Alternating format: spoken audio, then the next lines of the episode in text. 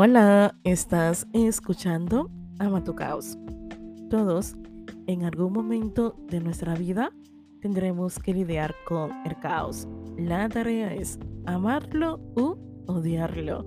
¿Tú qué vas a hacer con tu caos? Episodio 133. Me encanta ese número. El caos de aprender a renunciar. Otro día más por aquí. Yo soy Alesa Dacier, psicóloga online para seguimos alesadasier.com. Tanto en mi página web como en este espacio te acompaño a amar tu caos. Bueno, bendito caos que vamos a hablar hoy. Esto sí es un caos, madre mía. Uf, terrible, de verdad que sí. Este mensaje es para ti y también para mí. Esta semana en consulta estábamos trabajando en la frustración. Detrás de la frustración hay ira, rabia, rencor, resentimiento con uno mismo, ¿no? Esta persona está viviendo un duelo. Un duelo por una situación económica que ha tenido que perder porque está en un país extranjero, el trabajo que estaba haciendo, que le gusta, que le encanta, ha bajado muchísimo y ha tenido que buscarse otro trabajo otro trabajo que no le gusta, otro trabajo que implica sacrificarse el doble o el triple, porque es un trabajo físico, requiere mucha fuerza, pero, el perro, ¿no? Va a ganar mucho menos de lo que antes ganaba y va a trabajar mucho más. Normal. Sentirte frustrada, normal estar en lucha con esa parte de aprender a renunciar y darte cuenta que hay etapas que son así. Hay etapas en la vida donde tú tienes que tomar caminos diferentes, puentes, puentes, puentes, como le llamo yo. Y me sentí tan identificada con ella porque yo soy inmigrante, porque yo he estado en ese lado de la moneda, ¿no? He hecho trabajo que para nada me gustan, pero he tenido que hacerlo porque eso implica comer, pagar gastos y vivir, porque hay que vivir. Renunciar. ¿Cuándo es el momento oportuno para hacerlo? ¿Y cuando lo hago? ¿Qué va a pasar? En consulta también veo mucho el tema de renunciar a una relación que no me llena, a una relación que no me hace feliz, a una persona que no está disponible para mí, a alguien que no me puede dar el amor que yo me merezco. Y es difícil, muy difícil renunciar, incluso sabiendo que ya, aquí no, no es el lugar. Pasa también con proyectos profesionales, empresas, ¿no? O emprendimiento más bien donde pierdes tiempo, ahorros, energía y paz y salud mental por intentar sostener algo que claramente tiene más pérdida que ganancias. La vida, ¿no? algunos le van bien y a otros, ahí vamos, ahí vamos. Nos aferramos a que las cosas que tenemos son eternas, cosas y personas también. Y qué bonito. Yo sin duda alguna eh, estoy aprendiendo a desconstruir ese pensamiento. Entender, incluso va a doler, tiene que doler. Claro que te va a doler renunciar a las cosas que te hacen feliz, renunciar a las cosas que te llenan, renunciar a los momentos cómodos que has tenido con esa pareja con esa amiga que te, que te dejó de hablar, renunciar, renunciar, porque siempre la renuncia tiene como una connotación negativa, obvio. Es lo que hay, ¿no? Renunciamos porque quizás tengo que darle espacio a algo nuevo, algo diferente, algo que puede ayudarme a llegar a los lugares que yo quiero llegar, algo que quizás me va a ayudar a mí a cuidarme más a nivel emocional. Y siempre estamos entre ganar y perder. porque al final no hay un punto medio, ganas o pierdes. Pero, coño, y discúlpame por la palabra, porque siempre hay que ganar y porque siempre hay que perder. Porque siempre tiene que ser así, ¿no? Porque siempre tiene que ser así. Y esto es lo que nos llena de frustración. A mí me llena bastante de frustración. Porque hay momentos en mi vida donde cuestiono muchísimo renunciar a las cosas que estoy haciendo. Hay momentos que me despierto y digo, ya, renuncio a redes sociales porque me estoy desgastando. Renuncio a ofrecerme como psicóloga porque no tengo el volumen de clientes que necesito para que mi negocio sea sostenible. Renuncio, renuncio, renuncio. Siempre nos vemos con esa idea, ¿no?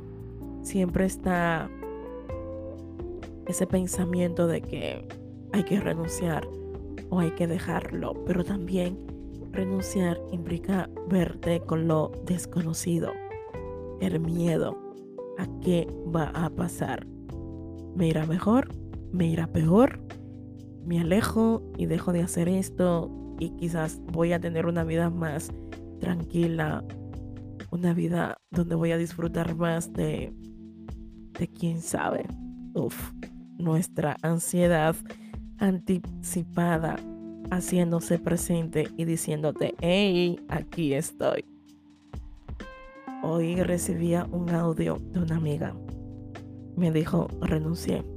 Ese trabajo ya no me hacía feliz.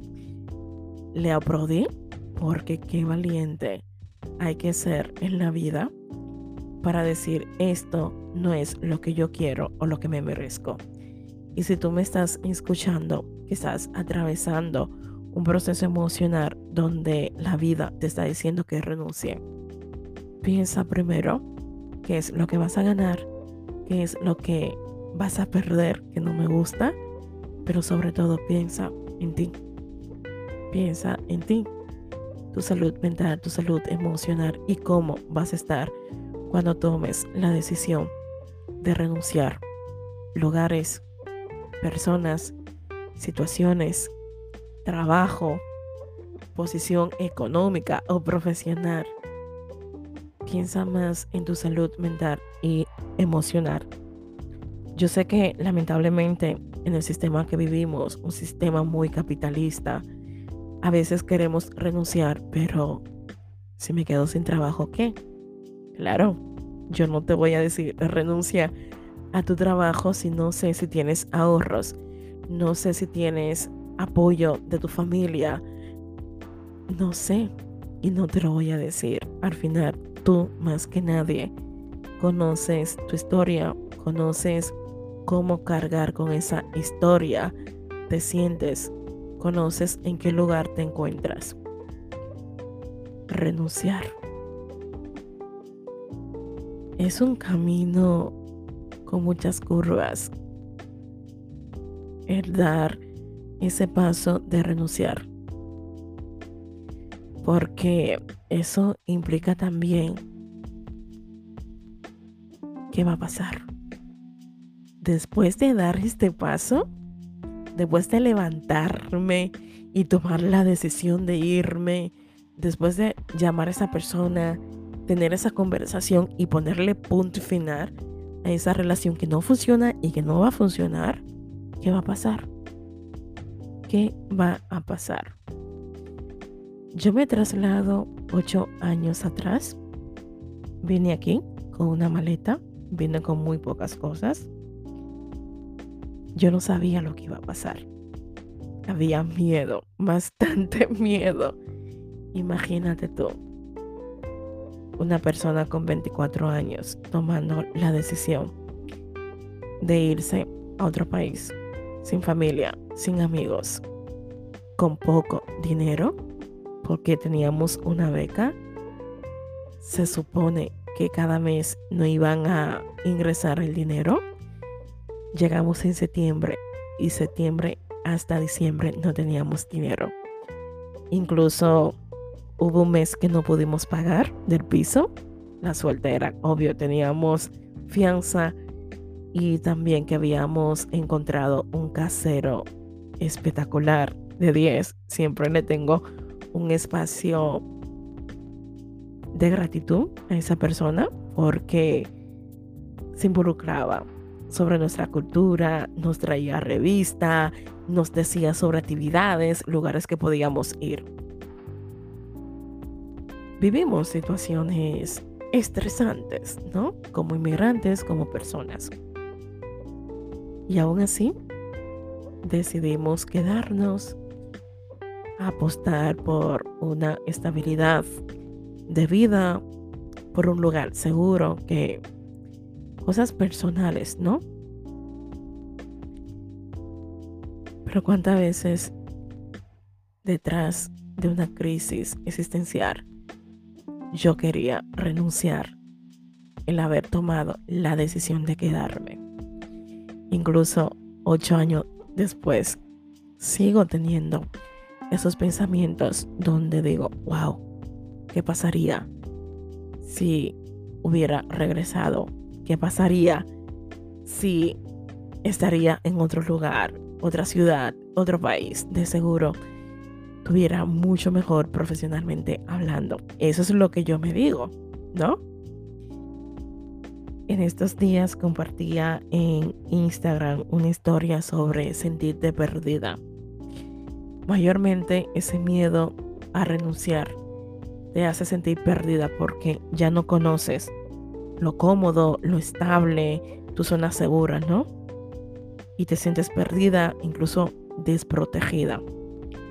Y yo decía, ¿te sientes perdida o ya llegaste al lugar que tenías que llegar?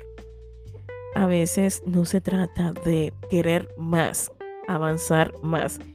Y te lo dice alguien que es muy exigente consigo misma. Yo soy muy dura conmigo misma. Soy muy exigente. Me exijo muchísimo.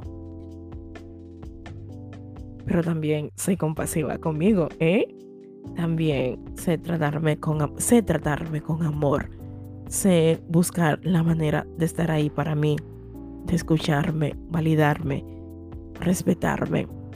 Y a veces cuando te sientes perdida, se trata de detenerte y organizar el lugar que te encuentras, tus pensamientos, tus emociones, tus sentimientos, lo que tú puedes hacer.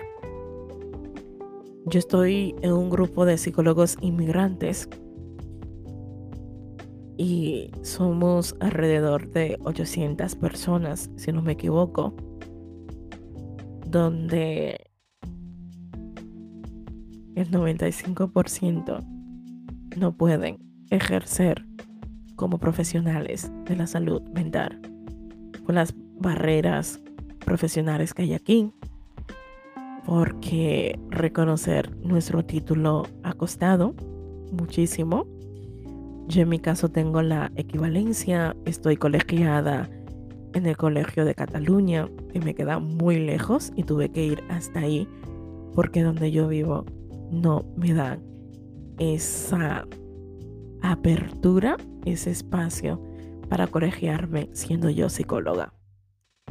Y son cosas, ¿no? Que te pasan donde tú dices, uff, renuncio a quedarme aquí, renuncio a verme cara a cara con tantas barreras, renuncio a que profesionalmente no esté en el lugar que sé que merezco estar. Renuncio.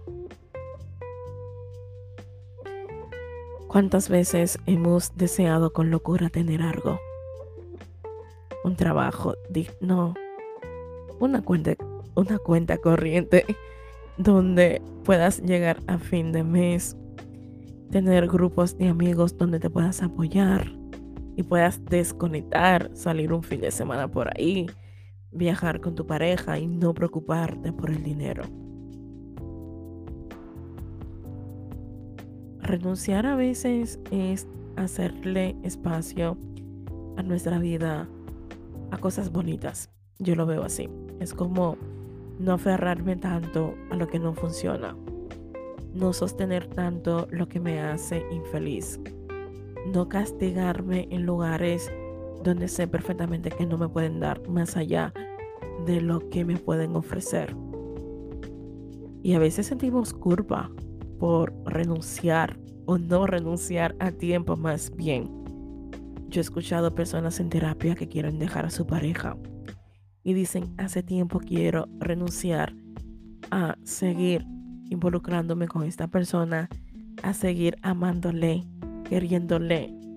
Porque a veces queremos a alguien, pero eso no significa que tengamos que quedarnos en ese lugar, porque quizás esa persona no encaja con lo que tú quieres, no encaja con tus proyectos vitales, tener pareja, no siempre implica que todo lo que tú quieres con esa persona lo vas a conseguir y sostener. Ay, la vida. Hoy parezco como que soy un poco sensible, ¿no? Bueno, es que me va a llegar el periodo. He estado con migraña y este tema estoy intentando como darle pincelada y mostrarme parte del tema, también como no ser muy obvio, ¿no? Con dicho tema. Pero al final, sabes que más que psicóloga, soy un ser humano. Primero imperfecta, luego psicóloga. Porque muchas veces romantizamos que las personas que seguimos en redes sociales tienen su vida estable y súper bien organizada. Uf, y qué peligro es esto. Rendirse también puede ser una oportunidad para continuar.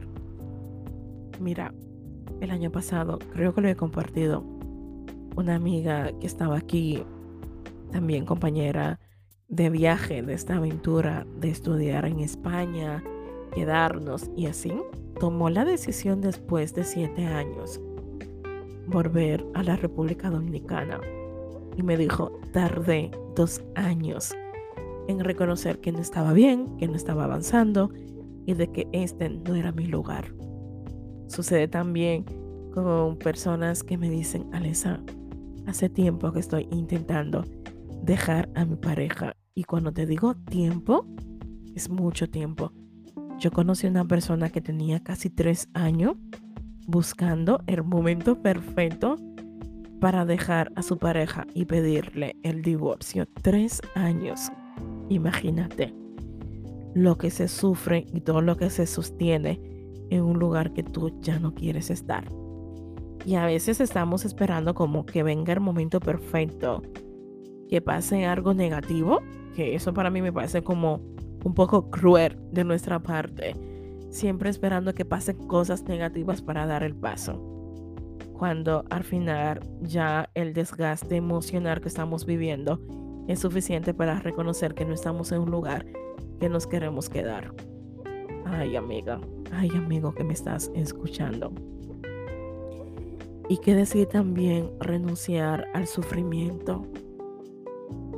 Renunciar a seguir sosteniendo una relación donde esa persona no está conmigo, pero dentro de mi cabeza guardo la falsa y muy falsa esperanza de que yo voy a poder recuperar esa relación o a esa persona. Qué jodido, bastante, ¿no? ¿Cómo nos engañamos a veces? ¿Cómo nos castigamos por no dar ese paso de renunciar? ¿Qué hay de malo en la renuncia? La pregunta es, ¿por qué rendirse tiene que ser algo malo? ¿Por qué dar ese paso, decir hasta aquí llego? tiene que tener un peso negativo. ¿Por qué? ¿Por qué? ¿Por qué? Te lo pregunto, porque yo también me lo he preguntado. Luego de ello, dije la culpa, ¿no? Pero también aparece la vergüenza. A veces renunciar a lugares, trabajos o una posición de profesionalidad y hacer otro tipo de trabajo te da mucha vergüenza aquí estaríamos hablando de el ego. Ay, ay, la vida. Pero ¿qué vamos a hacer? Yo creo que hay momentos en nuestra vida donde somos conscientes de que tenemos que dar ese paso de renunciar. renunciar para avanzar, renunciar para mejorar quizás nuestra calidad de vida, renunciar para dejarte sufrir, que creo que es la parte más importante. Si llevas tiempo sosteniendo lugares, situaciones, personas que ahora mismo no están aportando valor a tu vida. Si tienes que renunciar y no sabes cómo hacerlo, pide ayuda de tus amigos, tus seres queridos, incluso ven a terapia para que podamos trabajar ese tema y vivir ese duelo, porque es un duelo, es renunciar a cosas que me hacen feliz, es renunciar a una posición económica, es renunciar a un trabajo, incluso es renunciar a seguir sosteniendo un proyecto donde yo creía que ahí iba a conseguir la estabilidad económica o profesional que yo tanto estoy buscando con locura. Te envío un fuerte abrazo, uno muy grande, uno grande totote, como digo yo, y que tú puedas sentir paz a la hora de renunciar a cosas, situaciones, lugares, incluso personas que ya no, ya no te están dando la paz y el bienestar emocional que tú necesitas. Tengo espacio abierto para acompañarte, espacio donde intento facilitarte herramientas para encontrar tu propio camino. Aquí estaremos un próximo episodio y gracias por escucharme hasta el final.